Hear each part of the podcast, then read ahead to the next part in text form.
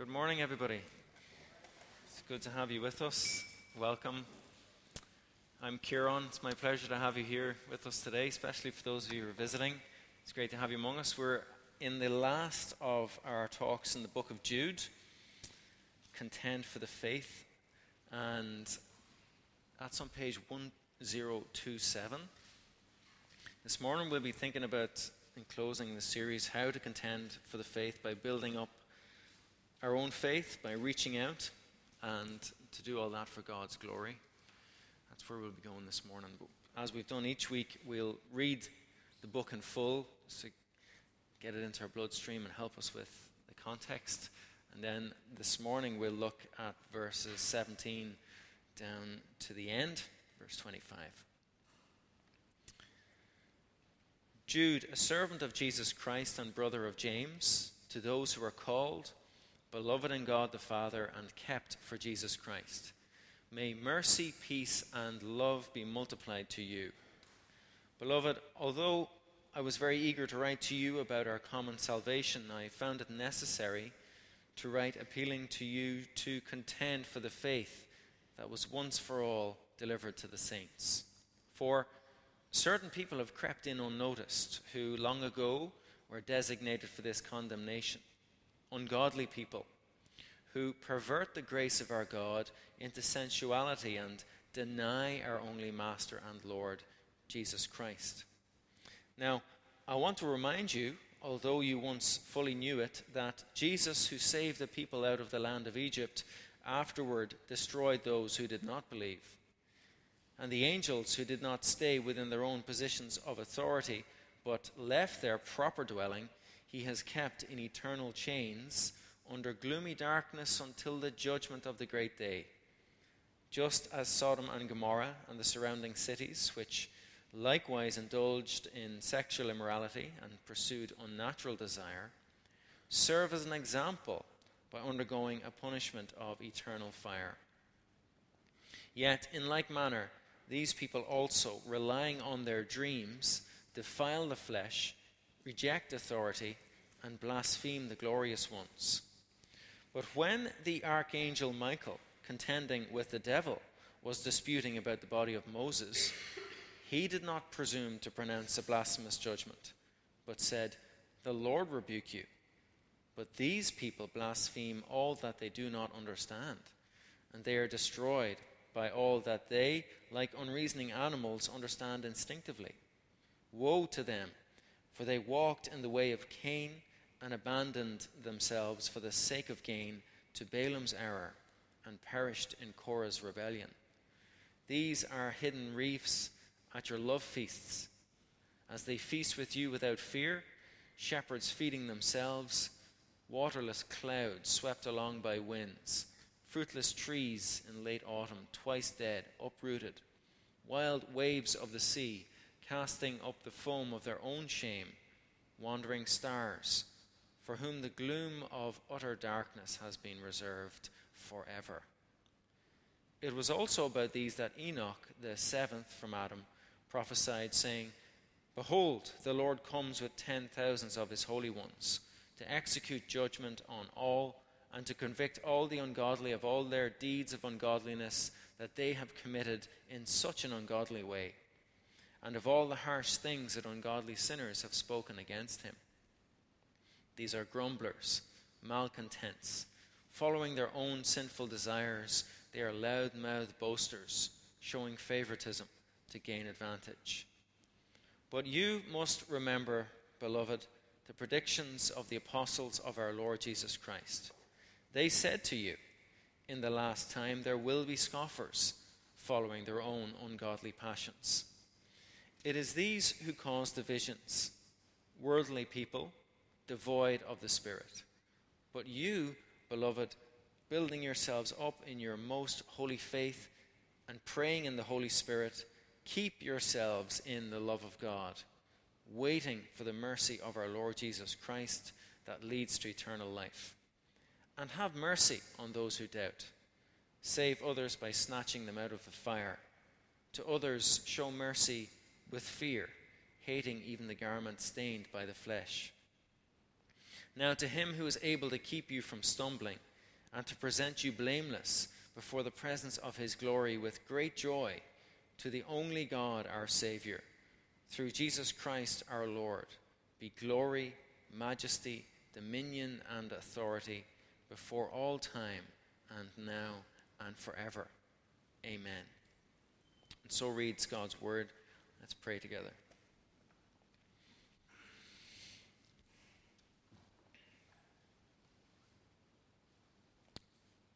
Thank you, Father, for your word. Thank you for the glory and the joy, the dominion and majesty and authority that this book closes with. Thank you that these things are true of you. They have been true of you since the dawn of our time and true of you for an eternity beyond our grasp. We pray as we think through this final section of this book that your Spirit would impress your truth upon our hearts. May we contend for the faith even as we listen now. In Jesus' name, amen. Amen. Now, if you're new to some of the things that we've already read in Jude, and you're new to this series today, there is time after for some questions. So if you've got some from today, from the last couple of weeks, if you were here, there's an opportunity for those afterwards. If you have no questions, that's fine too. But you can come and you can come and get me. So we're thinking through this theme of contending for the faith by building your faith, by reaching out and for God's glory. And as I was looking through Jude, I was reminded of a Scottish minister recently who's named Scott McKenna. And he has denounced any notion that Jesus died for our sins. And he has been preaching against it. And he described how he was at a university campus at, at a debate with the Atheist Society, or the um, Humanist Society, rather.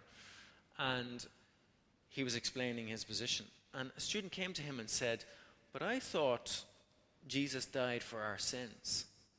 I thought that was intended, that that was God's plan. And he said, Well, I listened very graciously. And then I said to her, No, no, no, no. That's ghastly theology. Don't go anywhere near it. Don't go there. And he says later in his sermon, quote, uh, I'm almost embarrassed explaining this theology because it is well past its sell by date, and in some sense, it's quite immoral. Our evolutionary universe requires a different message, and the real message of the Christian faith is inner transformation. Now, that's just in the last few months. And that is a categorical denial of the faith that was once for all delivered to the saints. That is precisely the kind of thing that we read about in verse 17. But you must remember, beloved, the predictions of the apostles of our Lord Jesus Christ. They said to you, In the last time there will be scoffers, following their own ungodly passions. It is these who cause divisions, worldly people, devoid, devoid of the Spirit.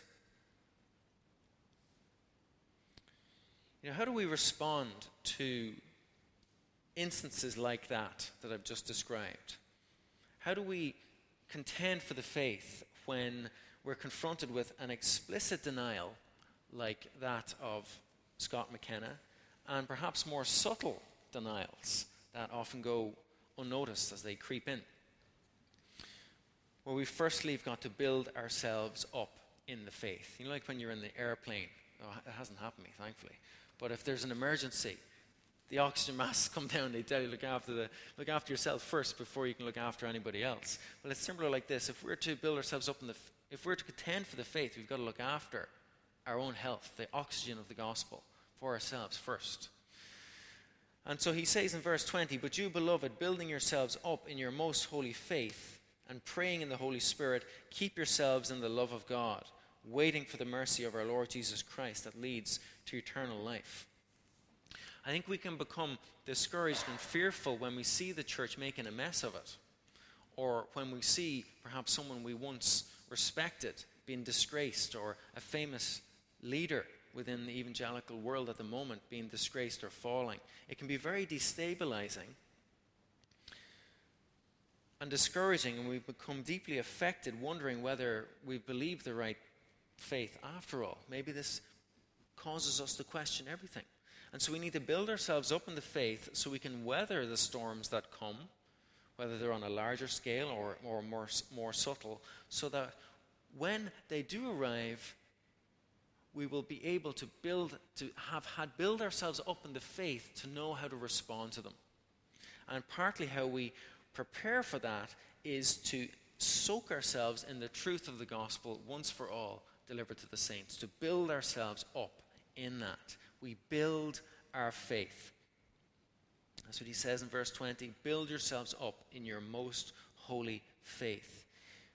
And so it's incumbent upon us to develop and mature by remembering that false teachers will come, to expect that, and come perhaps right into our lives and into our churches. And if we remember that we have been warned about just that, then we won't be caught off guard and we won't be wounded perhaps so deeply in our own faith if we've built up a level of expectation. And so we partly build on our faith, build up our faith by remembering that there will be those who come and do not follow the truth of the gospel, but follow themselves, that do bring division and not unity, and who love the world in the negative sense, in that they, they don't care for the once and for all truth, and they do as they please. They may think that they are being very progressive and very modern in their spirituality, very culturally sensitive and culturally informed, pious, and even in positions of respect and authority. But actually, if you deny the once for all faith given to the saints, you are devoid of the Spirit. You have no faith. And you never were truly of faith. It's a corrective to our tendency to idolize favorite speakers and people and, and movements. It's a corrective to our, our celebrity, our celebrity obsessed culture, even within uh, our Christian circles. And a reminder that we must fix our hopes only upon Jesus and on the gospel itself to fix our devotions on the gospel once and for all, to expect that some will prove actually in the end to be false. But we must contend for the faith by remembering, firstly, that we have been told exactly that will happen and build ourselves up in the faith. So, how do we do that? Well, verses 20 to 21 give us this uh, little snapshot of what that looks like in building ourselves up in praying in the Holy Spirit and keeping ourselves in the love of God and in waiting for the mercy of our Lord Jesus Christ that leads to eternal life. So it's a snapshot of what a healthy faith looks like. It's the bread and butter of building our faith. And we have that responsibility. We have a responsibility to build, to work at it, to, to think and act in a way that is in keeping with the gospel to pray in keeping with the gospel, to love in keeping with the gospel. For some of us, we've maybe bought into a sort of a, a bubble bath version of Christianity, where you just lie back and let Jesus love you, and you just you don't wrestle, you just nestle. You don't do anything. But what we find when we read Jude and we read the New Testament as a whole is we need to be proactive and involved and building ourselves up in light of what God has done for us and in God's strength. It's not let go and let God, but God keeps you so you keep going.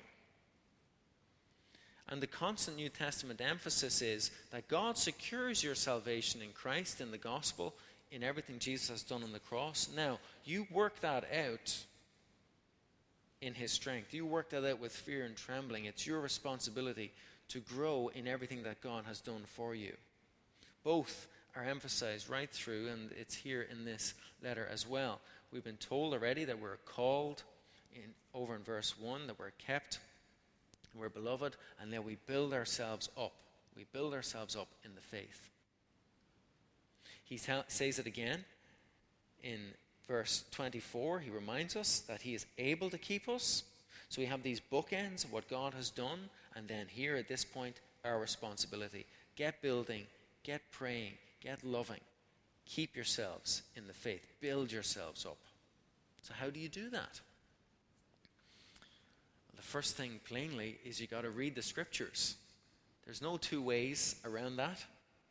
You've got to soak yourself in the once for all faith entrusted to the apostles, to the to the church, to us. You've got to read the scriptures, soak yourselves in them. You can't grow otherwise. And maybe get someone who'll read it with you as an encouragement. Get going in your journals. Maybe tackle a book of the Bible you've, you've never read before. Maybe choose one New Testament book you'd like to really familiarize yourself with. Or read some good books that will give you some basic building blocks on the faith. Or memorize some scriptures. John back there. Give us a wave there, John. Do you know John has written an Android app? Useless to me because I have an iPhone. But he's written, he's written an Android app to help you memorize scripture. John will tell you about that later. There are other apps like that to help get the scriptures into our blood that we can build ourselves up. You can listen online now to hordes of really useful things. The Gospel Coalition is a great resource. There's a website called bethinking.org to help you think through the issues of the day, for example. We build ourselves up by committing to church. We don't hop from one church to the next. We talk to each other about our faith, not just about work or about the everyday things, but we do that in the context of our faith. And it's not a lone project that we're talking about when we build each other up, build ourselves up. It rather is for us as a community. And the picture of the Christian life is a lot more like a building site than a museum. And we're working together in building one another up. So get yourself soaked in the scriptures and talk to one another about it. Also, you gotta you pray. Pray in the Holy Spirit. Again, there, there's no there's no two ways around building ourselves up in the faith without prayer. And in this instance, when he talks about praying in the Holy Spirit, he's not talking about praying in, in tongues. There's a lot more information on that elsewhere in the scriptures, but it's not what's going on here. Really, just seems to be pray like a Christian.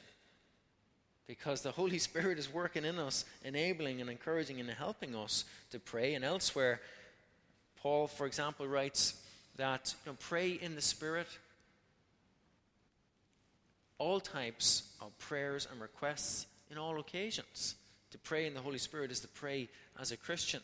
And I'm convinced in part that we don't pray because we have somehow told ourselves that, well, you know, God doesn't mind if we don't. And perhaps secretly we think it doesn't make any difference. Or we use the excuse of wanting to avoid legalism You know, I don't need to pray because God loves me anyway, and I, you know, I don't want, I don't want to be at this idea that well, I have to pray or else I'm, I'm not, God won't love me, and we maybe try to avoid legalism and then end up not praying anyway. But Jude tells us that as loved believers, as people who are in God's purposes in order to build ourselves up, that we pray in the Holy Spirit and we keep ourselves in the love of God. And of course, the, the, the, first thing about reading the scriptures and praying in the Holy Spirit, the scriptures and the Spirit go together, and we'd be praying scripture to help us along. And then he talks about keeping ourselves in the love of God. Maybe that's an uneasy notion for some of you. Does that mean you might step outside of his love? Doesn't doesn't God love us unconditionally? Why, why would He say to, to keep ourselves in God's love? Well, in this context that He's writing here, it doesn't have anything got to do with how you become a true follower of Jesus, but it has everything to do with how we maintain our relationship with Him in response to that work that He has done in calling us. He has shown us His love in calling us, calling us beloved in verse 1, called, beloved, and kept. And now we have a responsibility to keep ourselves in that love. That is our part of responsibility. And so, what he's saying is keep behaving in a way that's consistent with and complements how God has called you. Keep your relationship with the Lord warm. Keep pursuing Him. Keep seeking Him. And Jesus spoke in a similar way to His disciples when He told them to abide in me. And He said, You know, you show your love to me in your obedience and keep yourself in my love. Abide in me. And in this letter, of course, the false teachers are doing nothing of the sort and thus show that they do not actually love God and are devoid of His Spirit. But you, beloved, keep yourselves in the love of God. And a faith that's building in this way is one that longs to see Jesus face to face. See how he finishes this little triad, triad, waiting for the mercy of our Lord Jesus Christ that leads to eternal life. There's an eager anticipation, no fear of judgment, but the prospect of mercy secured by Jesus, a mercy that paves the way into eternal life itself. And when we find ourselves at the dawn of that great day, when we meet Jesus, we will see the terrible beauty of God in all his fullness, his blinding holiness, his perfection. And we will see the wonder of the cross of Christ and everything that that has truly achieved. How his death in our behalf has made us clean, right with God, free from judgment.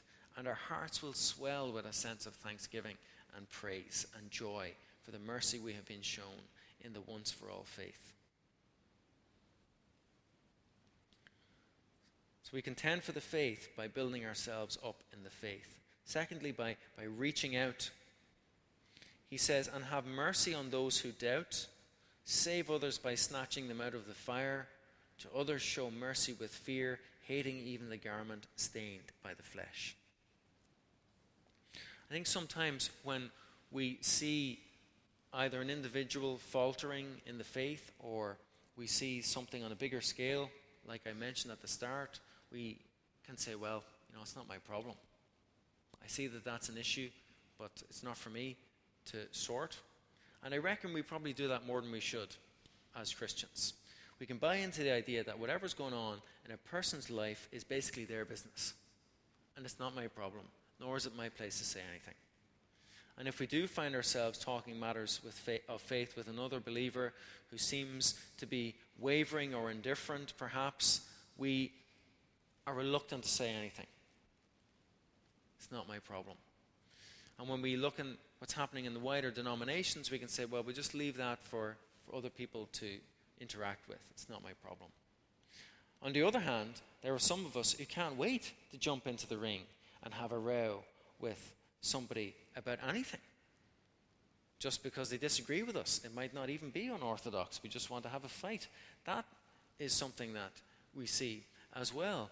And there's not much to applaud either of those extremes. There's no point being aggressive, but there's no point in being naive either. And so Jude encourages us to contend for the faith by reaching out to others. He says in verse 22 Have mercy on those who doubt. Don't make it any harder for people than it already is as they struggle with doubt. I have found that when somebody is going through a period of doubt or struggle, they're embarrassed to talk about it. They have to go very far in feeling isolated and alone and struggling before they say anything. They feel fearful of what you might say about their doubt, or they feel embarrassed, or they feel guilty and don't know how to express it. We've got to be merciful to those who doubt. We all feel the burden of doubt at various times in our lives, the influences around us pulling us away from belief in the gospel. And if you're experiencing an episode, a season like that today, don't suppress those questions. Don't be embarrassed about them and don't run away.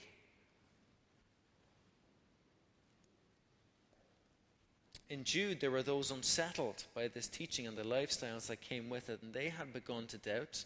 It's a very human response when circumstances and, and cultures begin to change, and we contend for the faith by reaching out to those who doubt, to those who are struggling. And so we hear them carefully. We encourage them to talk to us honestly. We pray with them sincerely. We encourage them with the scriptures. We get alongside them. We welcome them in to that experience together and we seek to help them because we are working from a position of having experienced mercy. And we want to extend that to others. And we ought to be involved in that collectively, to do that together. He goes on to talk about saving others by snatching them out of the fire, which seems to be perhaps a little bit further down the track of doubting. And this perhaps is a conversation you may have with your friend who is becoming completely unstable in, in their convictions about the faith, who feels that maybe they, they, they ought to just jump ship and forget it. It could be a lack of confidence, for example, in the authority of the Bible or an issue with a particular teaching. But it's not too hard to imagine, really. I think we've all confronted circumstances like that. I mean, how many times have you seen someone, for example, who once promoted the faith confidently, and then they perhaps get into a relationship with someone who isn't so confident in the faith, and before you know it, the, the gospel convictions begin to erode and move? and they look like they might abandon the faith entirely. Or perhaps a friend who has said, I don't think I really want or need to come to church anymore. I don't really think that's necessary. Or someone who once read and loves, loved the scriptures, but now think it's more of a, a good read than, than an authority in my life. We may find ourselves across a table with someone with one of those scenarios or something different or something similar to that, rather. And at that precise time, it may be your responsibility to try to grab that person and snatch them back for the gospel, so to speak. To help them see the urgency of what is going on in love, but to talk to them frankly with mercy, to warn them sternly but lovingly that they are in danger of abandoning the faith. But we need to know, too, that even the best response at precisely the most opportune time may not guarantee that that person will respond favorably to you. Ultimately, that will be down to their responsibility to God. And you can't force that type of thing to happen. But we don't just sigh and say, hey, it's not my problem. We've got to reach out with proactive mercy. And then things seem to take a further step with to others show mercy with fear, hating even the garment stained by the flesh. Perhaps this is in reference to the false teachers themselves and maybe those who've bought in fully to their teaching. But you notice the theme of mercy continues, but with a fear attached in this instance. And that is a mindfulness of who God is when these things are at stake. It is a reminder to have a appropriate sense of fear for who God is and his holiness. And to remind ourselves also that we're not immune from similar errors or similar sense of wanting to drift away. And we always are vulnerable ourselves. And when we are spending a lot of time talking to someone who perhaps is deeply struggling, we can find ourselves being drawn in and feeling we're starting to struggle too. And the language here shows ultimately just how serious it is to abandon the once and for all faith, hating even the garment stained by the flesh. And this is really just a, a, a strong way of emphasizing just how unsavory and disgusting it is to abandon God's purposes for self rule. Flesh in the New Testament is a way usually of describing when we go for self rule and not God's rule. And so, why we show mercy, we've got to take the situation with utmost seriously, guard ourselves, but all the time act in mercy, fearing the fact that it is a holy God we serve. And seeing the ugliness of sin for what it is. And while we show mercy, we must pray earnestly for God to restore people and bring them back. We can't overlook or condone behavior that is happening because it is a disgusting offense to the gospel. And finally, we contend for the faith for God's glory. Now, to him who is able to keep you from stumbling and to present you blameless before the presence of his glory with great joy, to the only God our Saviour, through Jesus Christ our Lord, be glory, majesty, dominion, and authority before all time and now and forever. Amen. We contend for the faith for God's glory. As I listened to that minister, Scott McKenna, give that short talk, I didn't have any great sense of glory or awe. I wasn't particularly inspired by the notion of inner transformation.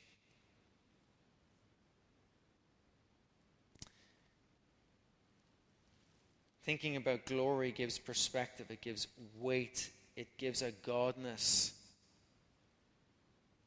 It's not centered on us, it is the ultimate reference point in all reality. The universe itself is, is but an inflection of the true glory of God. The scriptures are imbued with and exude the glory of God. Time and again, we're giving insights into the majesty, power, the sheer brilliance of God on his throne, robed in majesty, ruling supreme, with the chord, chorus of legions of angels surrounding him, praising him. And nothing can blemish God's glory. Nothing can sully his purity. No human mutiny can ever dent his throne. No setbacks or false teaching can prevail. All will be engulfed by his glory, for mercy or for judgment. But glory, majesty, dominion, and authority are God's. And these characteristics have been His eternally, and they will continue to be His in our time and space and into eternity that we have yet to experience and can't even yet imagine. And so we contend for the faith with that in our sights. And when we dwell on the glory and dominion and majesty of God, as outlined here in this wonderful doxology, it raises our eyes from the sludge we often find ourselves in, from the mud and the mire of our personal struggles and collective grievances, the opposition the disappointments, the uncertainty. And we need to soak in passages like this and to contend for God's glory when we feel defeated and when we find ourselves saying, I just can't do this. I can't keep going. I can't hold on. I'm losing this battle. We need this when those we had trusted in the faith, perhaps even those who had mentored us, leave the gospel behind. I've experienced that. We need this when we're battered and bruised by an oppressive culture that thinks us bigoted, narrow minded, and intolerant, and we find ourselves squeezed out of social circles and social norms. We need to contend for the faith for God's glory. Because the gospel, the once for all faith delivered to the saints, magnifies the glory of God the glory of the cross of Christ will be celebrated into eternity. The mercy, peace, and love the gospel of Jesus Christ secures will magnify the glory of our only God and Savior forever and ever and ever. And joy, therefore, will echo through the halls of eternity. Joy in the presence of a holy God who has removed their filthy clothes and given us garments worthy of his presence. This glorious God is your keeper. You see that verse 24? Now to him who is able to keep you from stumbling and to present you blameless before the presence of his glory with great joy. If you're doubting today, if you're feeling unsettled today, look at that verse. Now to him who is able to keep you, you, he is able to keep you. And he, furthermore, is able to present you blameless before the presence of his glory. That once and for all faith enables you to be presented blameless before this God. That's the blamelessness Jesus secured. You will have nothing to hide. You might be carrying shame today. In Jesus, you have nothing to hide. You will have nothing to hide, nothing to fear. You will be presented blameless. That is the great hope that this gospel secures. And that will be for God's glory. So contend for the faith with that in your sights. And so we build our faith but we build it knowing that we are called, beloved in God the Father, and kept in Jesus Christ. And we build ourselves up in the faith knowing that God is able to keep us, able to keep us from stumbling, able to present us blameless. And that truly is a cause for great joy and an incentive to contend for the faith. And so we contend and we reach out lest any others lose out on such a glory to come. And we do so with God and His glory as our goal. This once for all faith is a beautiful theology. It has no sell by date, it's eternal. And it will echo into eternity. And the gospel of the cross of Christ is the only way to transformation for us as individuals, for the church, for the world, for the universe. And that is what secures blamelessness for time and eternity. So may God help us to contend for that, to contend for the faith. Let's pray. Our Father, we thank you for your word. Lord, we only ever chip away at its, its true majesty and wonder. But at that, Lord, our hearts and minds are refreshed and encouraged and invigorated. May you press again these truths into our hearts and minds. May we know what it means to contend for the faith.